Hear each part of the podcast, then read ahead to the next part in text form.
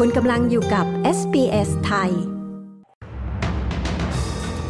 ชุมชนชาวยิววิตกกับเหตุการณ์ต่อต้านชาวยิวที่เพิ่มสูงขึ้นหลายเท่าตัวในออสเตรเลีย การสำรวจพบผู้คนมากมายในออสเตรเลียเครียดจากความกดดันทางการเงินที่เพิ่มขึ้นช่วงคริสต์มาส ป้ายทะเบียนรถเก่าในนิวเซาท์เวลส์กำลังถูกประมูลด้วยราคากว่า 10 ล้านดอลลาร์ติดตามสรุปข่าวรอบวันจาก s อ s ไทย 15 ธันวาคม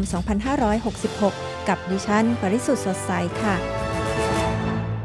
อกอัครราชทูตอิสราเอลประจำสหราชอาณาจักรปฏิเสธ แนวคิดการแก้ปัญหาด้วยแนวทางระบบสองรัฐสำหรับชาวอิสราเอลและชาวปาเลสไตน์ในขณะที่สงครามกับกลุ่มฮามาสยังคงดำเนินต่อไปเป็นเดือนที่สอง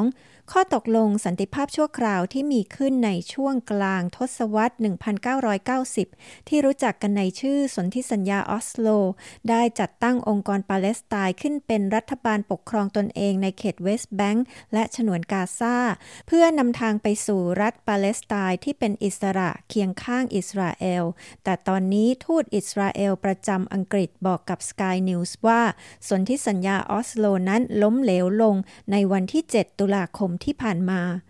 ชุมชนชาวยิวในออสเตรเลียกล่าวว่าพวกเขารู้สึกวิตกอย่างยิ่งจากเหตุการณ์ต่อต้านชาวยิวที่เพิ่มขึ้นอย่างมาก นับตั้งแต่การโจมตีของกลุ่มฮามาสเมื่อวันที่ 7 ตุลาคมในอิสราเอล สภาบริหารของชุมชนชาวยิวออสเตรเลียกล่าวว่า มีรายงานเหตุการณ์ต่อต้านชาวยิว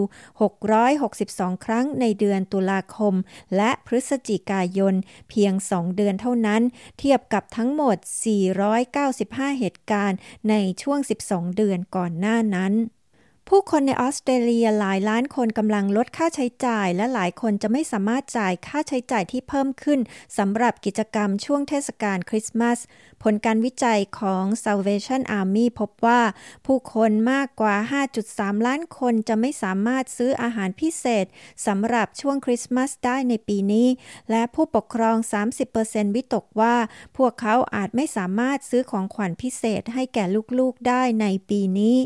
ผลสำรวจผู้คนกว่า 2,000 คนพบว่าเกือบ 60%รู้สึกเครียดมากขึ้น ในช่วงเทศกาลวันหยุดปีนี้ เมื่อเทียบกับ 31.6%ในช่วงเวลาเดียวกันของปีที่แล้ว ในรัฐควีนสแลนด์สตีเฟนมาลส์กำลังจะได้ขึ้นดำรงตำแหน่งมุขมนตรีคนที่ 40 ของควีนสแลนด์อย่างเป็นทางการ นายมาลส์จะสาบันตนเข้ารับตำแหน่งในวันศุกร์นี้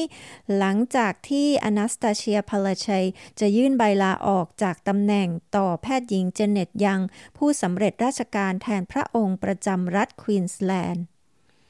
ข่าวเบาๆวันนี้นะคะ ก็กำลังมีการประมูลป้ายทะเบียนรถ เลขทะเบียนหมายเลขหนึ่ง New South Wales ซึ่งได้รับการเสนอขายต่อสาธารณชนเป็นครั้งแรกในรอบ 110 ปี การประมูลครั้งนี้โดยบริษัท Lloyds Auctioneers and Valuers ในซิดนีย์มีการเสนอราคาประมูลในขณะนี้อยู่ที่ 10 ล้าน 1 0,000 ดอลลาร์ ซึ่งเป็นสถิติสูงสุดสำหรับป้ายทะเบียนรถเก่า ทั้งนี้แผ่นป้ายทะเบียนรถดังกล่าวได้ออกให้แก่รถยนต์คันแรกของผู้บัญชาการตำรวจรัฐนิวเซาท์เวลส์เมื่อ 110 ปีก่อนค่ะ ทั้งหมดนี้คือสรุปข่าวรอบวัน ประจำวันศุกร์ที่ 15 ธันวาคม พุทธศักราช 2566 ดิฉัน ปริสุทธ์สดใส รายงานค่ะ